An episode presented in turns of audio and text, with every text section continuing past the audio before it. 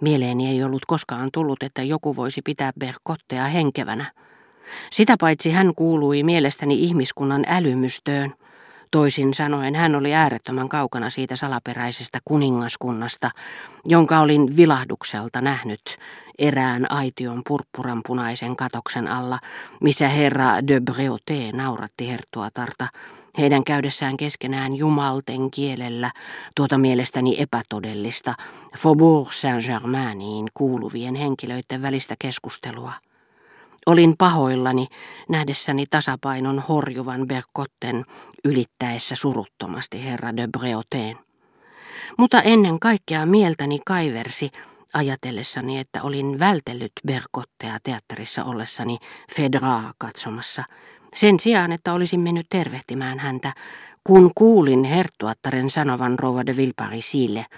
Hän on ainoa ihminen, johon haluaisin tutustua, totesi Madame de Germant jossa saattoi kuin henkisen vuoroveden aallokossa nähdä älymystön kuuluisuuksien herättämän uteliaisuuden vuoksen kohtaavan aristokraattisen snobismin luoteen. Olisipa se ilo.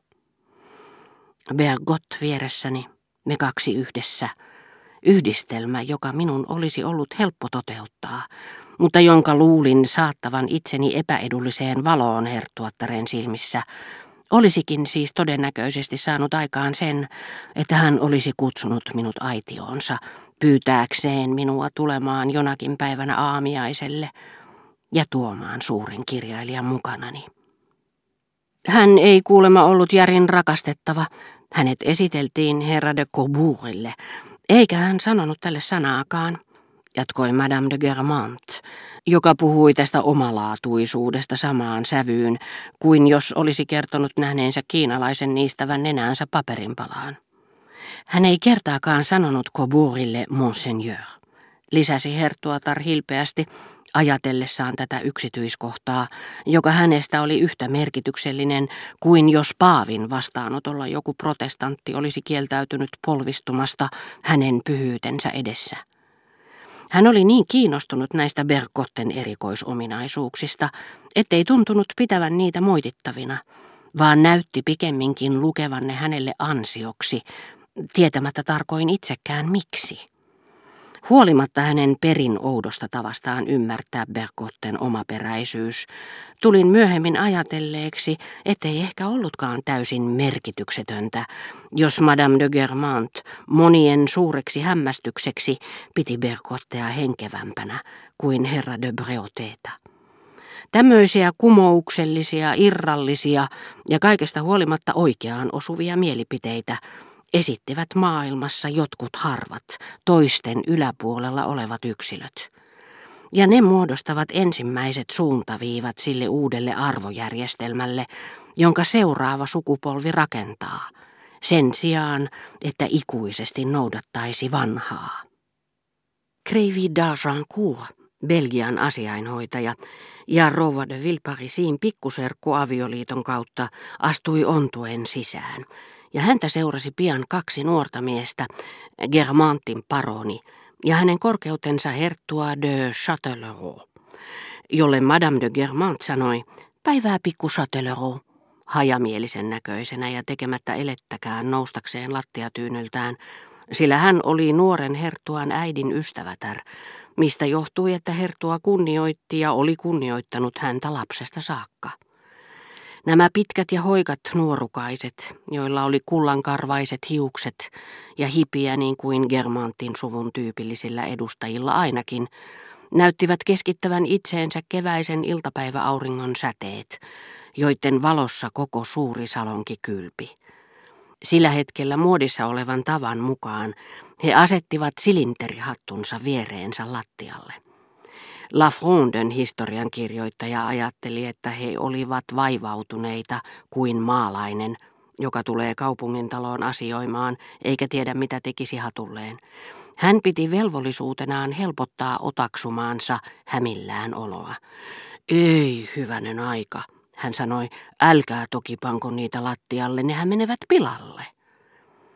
Germantin paronin katse veti viistoon silmäteriensä tason ja väläytti niihin samalla niin raan ja leikkaavan sinen, että se jäädytti hyvän tahtoisen historioitsijan. Mikä tämä herra on nimeltään? kysyi paroni, jonka Rouva de Villeparisi oli juuri esitellyt minulle.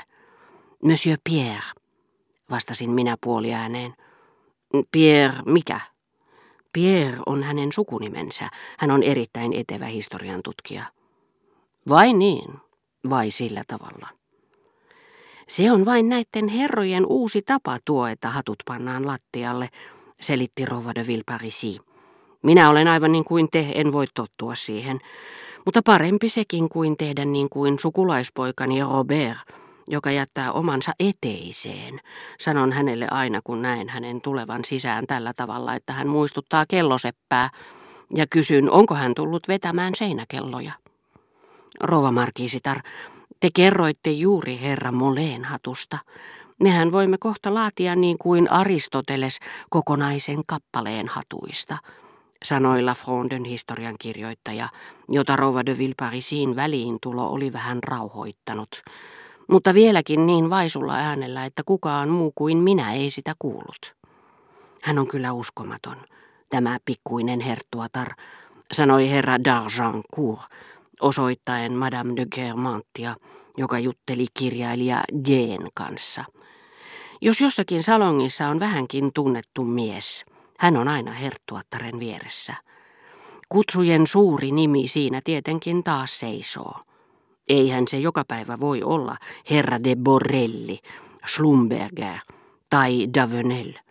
Mutta siinä tapauksessa siinä on Pierre Lotti tai Edmond Rostand.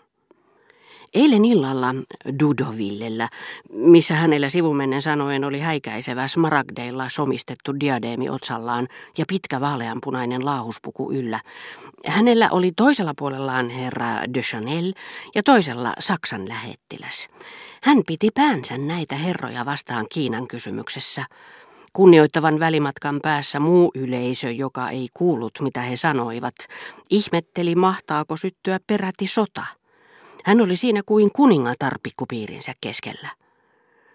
Kaikki olivat tulleet lähemmäksi nähdäkseen rouva de Villeparisin maalaavan. Nämä kukat ovat todella taivaallisen punaisia, sanoi Le Grandin. Tarkoitan vaaleanpunaisen taivaan värisiä. Sillä on olemassa taivaan punainen, niin kuin taivaan sininenkin. Mutta hän jatkoi kuiskaten, jotta kukaan muu ei olisi kuullut kuin markiisitar. Luulenpa, että pidän sittenkin enemmän silkkimäisestä sykkivästä punasta kuvassa, jonka te niistä teette. Voi sentään, te ylitätte kyllä selvästi Van Huisumin ja Pisanellon, heidän pikkutarkan ja kuolleen kasvionsa.